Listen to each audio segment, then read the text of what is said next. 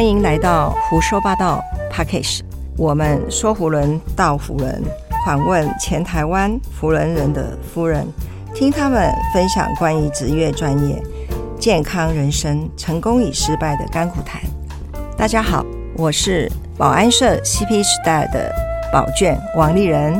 大家好，我是大乔夫人社 PP 阿托尼的宝卷，我是 Tiffany。大家好，我是永乐福伦社 IPP Jensen 的宝卷月黄。大家好，我是精英社 CP Jeffrey 的宝卷美山。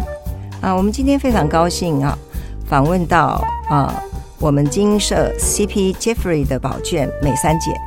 我们再来谈谈，就是母亲对您的最大影响是什么？好，我想今天的访谈哈，我重点就是放在我的婆婆、我的妈妈、婆婆妈妈哈。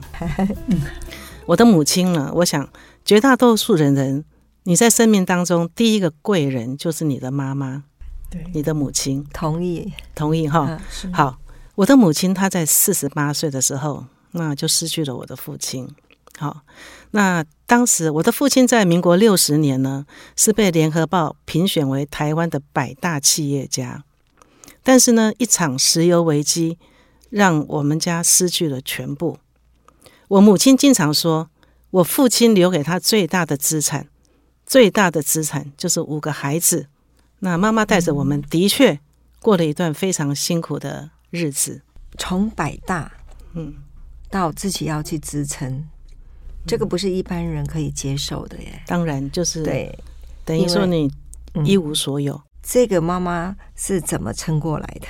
所以我妈妈的个性就是很乐观。我不晓得你们有没有见过我的母亲哈？哎有哈，因为我我我也会带是过来，对我的任何活动，我也会带着妈妈。那我讲一下妈妈的故事。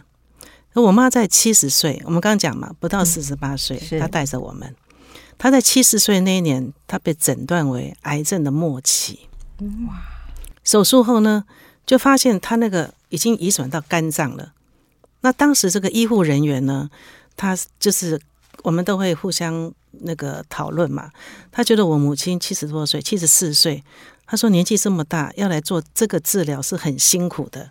我妈妈她非常的坚持治疗，所以她经历了十二次，而且每一次是三天的化疗，然后才把这个转移到肝脏的这个肿瘤拿掉。所以她的生命真的是自己奋斗争取回来的。呃，我刚刚在那个咖啡厅跟美三姐聊的时候，美三姐说晚一点她在医院去陪妈妈。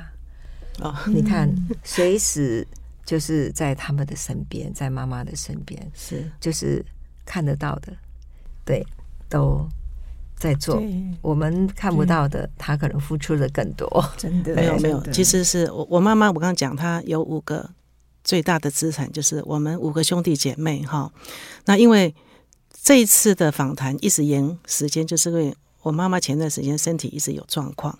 那在二月的时候，今年二月她摔跤了。那我们知道老人家最怕，最怕摔最跤怕摔了，真的最怕摔。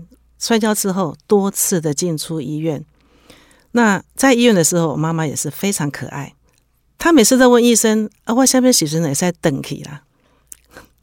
然后医生说：“会使啊，会使啊，你若开始行路吼，你行路你一定会使等去。只要医生讲什么，我妈妈的配合度非常的好，所以她对待生命的态度就跟她自己本身的信念是一样，她是非常的积极乐观。嗯不屈不挠哎，是的，嗯，那刚才提到我婆婆很好客嘛，哈，手艺很好。那我妈妈的手艺那更是没有话讲，哇哇！美珊姐有没有学到啊？你好辛苦哦。压力好大，真的都要学，但是呢都没有学的这么专专精。哈没有，我想到的是有两位大厨，大厨 我我妈妈是新竹人，所以你怎样？能新店的离婚哇，哇，啊？嗯，新界啊板的米粉条，对哦对哦对哦，我对妈我龟啊，对哦嗯，这都是我妈妈哦拿手的好菜。那我妈妈的亲，我们的家的亲友最喜欢我妈，最喜欢吃妈妈煮的就是白斩鸡，哇，啊很特别。你没有学起来？他教我很多次，可是我觉得我那个温度总是没有办法抓的那么好，好、所以我很特别是我在求学当中，我每一个阶段的朋友啊，几乎是把我家当他们的家。下了课呢，就跟着我回家，因为我妈妈好客。嗯，嘿，我妈妈很好客。那现在呢，我的同学会，我都是被要求带着妈妈参加的。哇，哇，对，真的。然后他们也真的怀念以前放学之后，那到家里来吃饭的情景，真的，妈妈是个宝，真的是个宝。真的是宝。而且我妈妈啊，我刚刚一直强调，她真的就是乐观、积极、上进，她自己过着非常充实的生活，而且她很坚强，她的热情感染着周边的人。我们可以说，妈妈其实就是我们家的支柱，哈，也是我们的榜样啊。那真的，对她的毅力，还有她对生命的热爱，就是我们一家人共同努力的一个动力。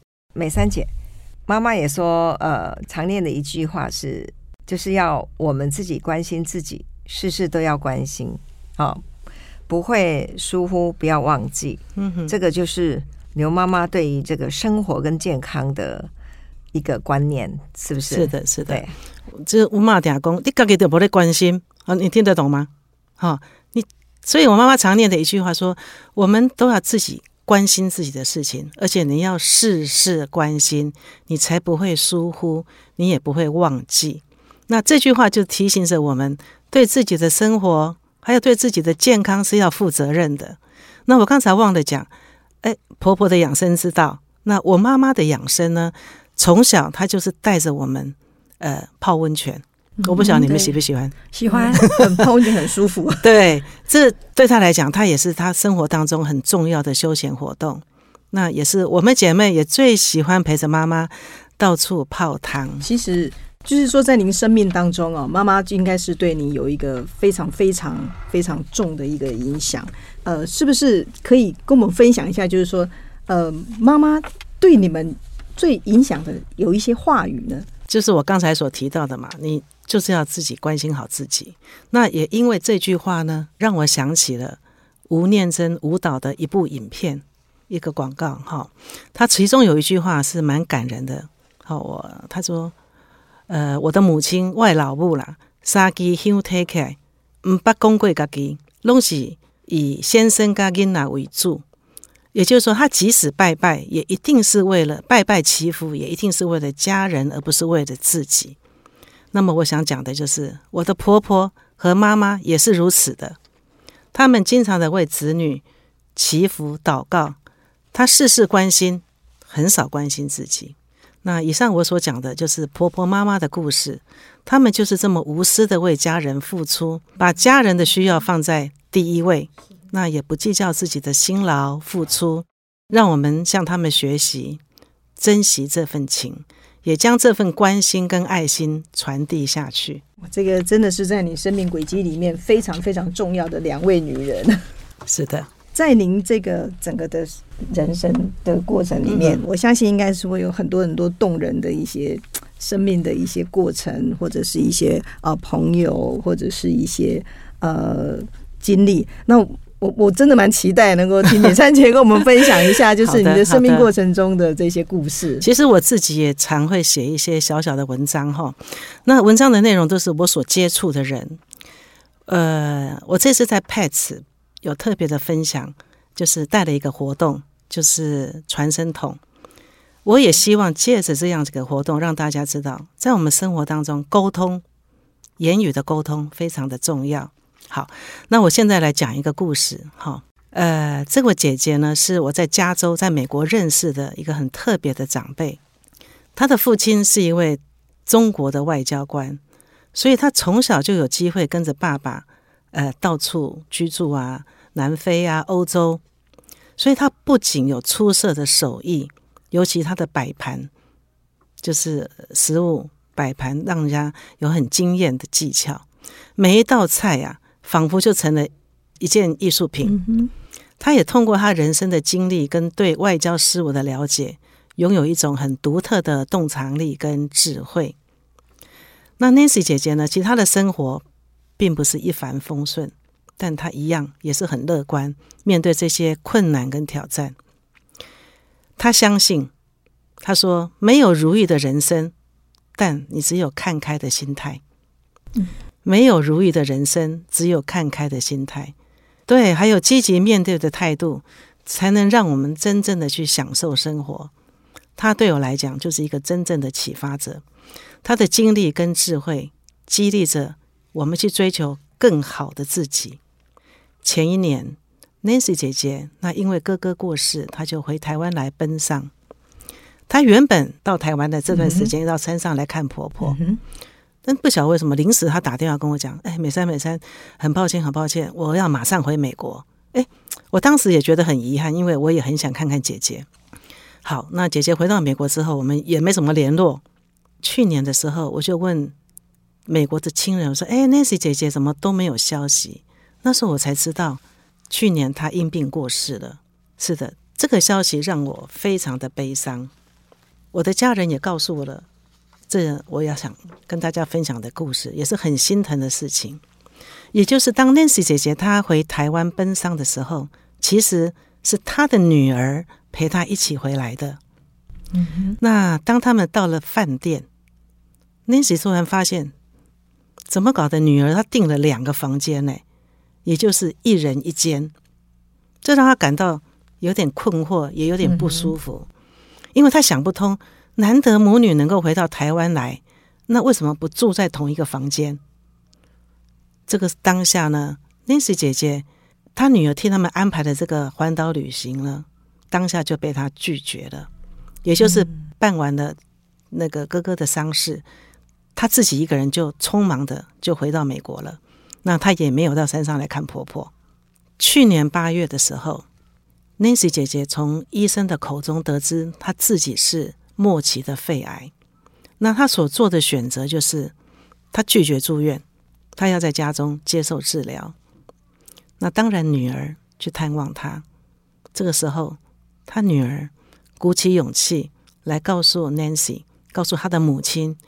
为什么他在台湾安排了两个房间？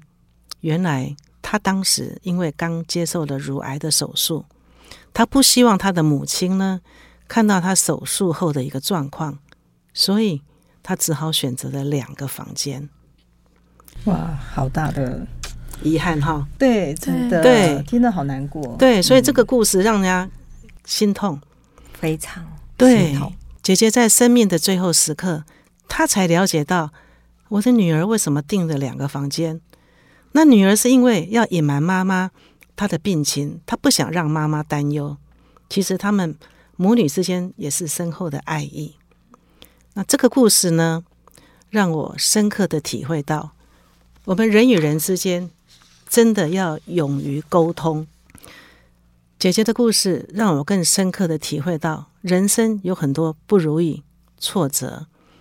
那我们应该怎么样积极的去面对这些困难，接受这个事实？所以我刚才所讲，他刚才特别提到，没有如意的人生，只有看开的生活。嗯，这个其实很伟大，但是因为呃，我们人生嘛，就是常常会面对一些艰困的问题，所以用开放的心去面对所有的一切，去面对它，接受它。不行就放下他了。那呃，我也知道美三姐也经历过儿子的身体的问题，可以呃简单的讲一下当时对儿子的这个。是的，对，就是我所讲的，我们生命历程当中有很多功课是你根本没有办法准备的。哈，那也谢谢丽人让我在这个机会来呃来讲出属于我们家的一个生命故事。哈，在。一零八年一月的时候，我的小儿子他因为严重型的再生不良贫血，他需要做骨髓的移植。这个突如其来的打击呢，真的让我们整个家人感到恐惧，还有悲伤。在我的好朋友凤玲的陪伴之下呢，还有荣总的团队合作，孩子一步一步接受治疗。也就是当我们知道，呃，孩子小儿子他跟两个哥哥的血没有办法相配的时候，我们就是透过慈济的骨髓，在等待的过程当中非常的煎熬。当我听到医生告诉我黄太太慈济来电他跟我讲，小儿子配到三十多位，哇！对我当下是嚎啕大哭，因为在等待的过程当中，那个担心跟忧虑是你们没有办法想象的，真的那很煎熬，非常煎熬。但是我们全家背负这种沉重的心情，我们还是尽量让我们的生活保持正常的运转，互相的扶持。最终，我们是看到了平安的曙光。嗯哼，今年的三月，小儿子终于回到职场。也因为他患病的这段当中，我们担心疫情的影响，整整四年他几乎不出门。好，他自己也必须勇敢的面对这个困境。啊，这个真的是很大的心里面的一个折磨，对妈妈来说。虽然有人说哈，与其担心，不如祝福。但是怎么会当一个妈妈或者一家人不会担心呢？我想那个是无法形容，真的是没有没有办法。其实你刚才丽人讲这句话，就是我的经常在提醒我自己的。我有两句话，我经常在孩子的教养过程当中，与其担心，不如祝福。发生什么事情，一直祝福，一直祝福。还有，我们真的要放下，唯有放下，是我们对孩子最好的礼物。不需要替他们做太多的选择。我刚才要讲，当你无助的时候，真的要有人出现在你面前来帮助你，那真的就像一场甘霖，给你无比的慰藉。谢谢。所以这个社会是温暖的。对我知道，美三姐都会上山，每天去走。一两个钟头，一万 两万步是这样，对啊，所以你看美三姐的身形这么漂亮，她告诉我就是走，就是走，走就对了。我觉得这个走其实是很重要的。还有就是选择了爬山，是因为你跟山很近吗？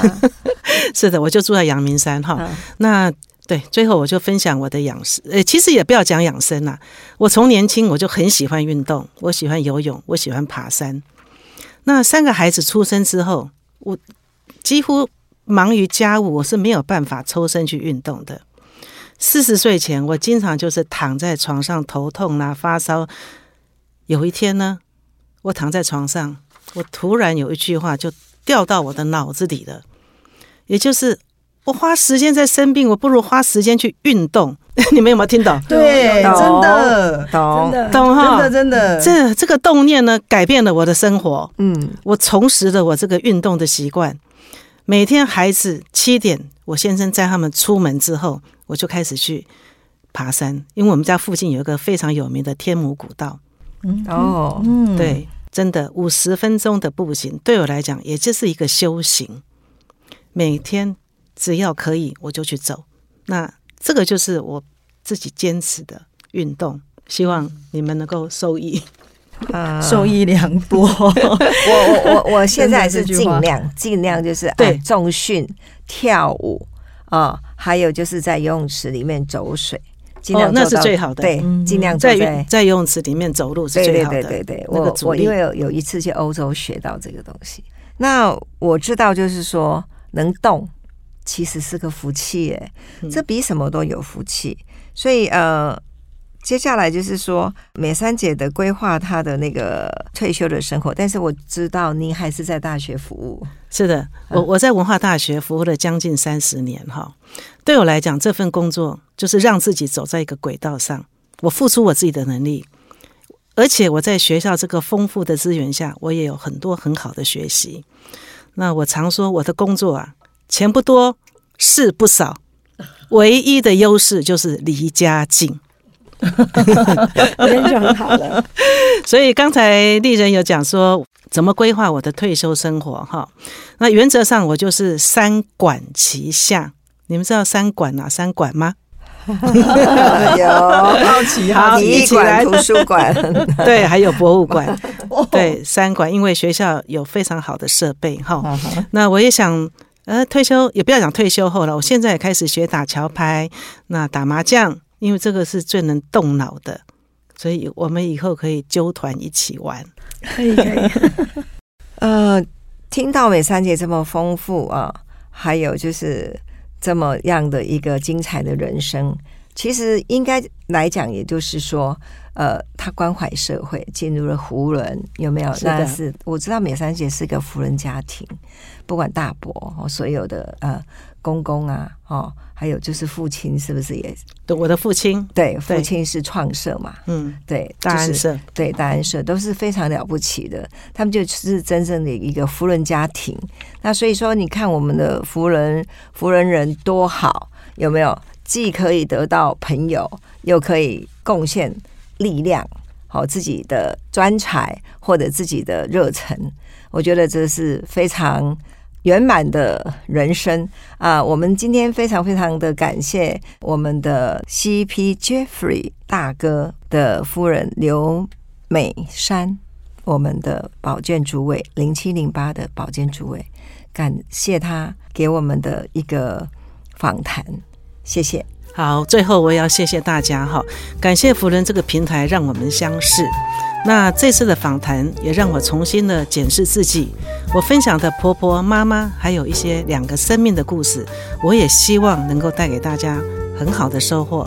谢谢大家，谢谢梅丹姐，谢谢，谢谢，谢谢。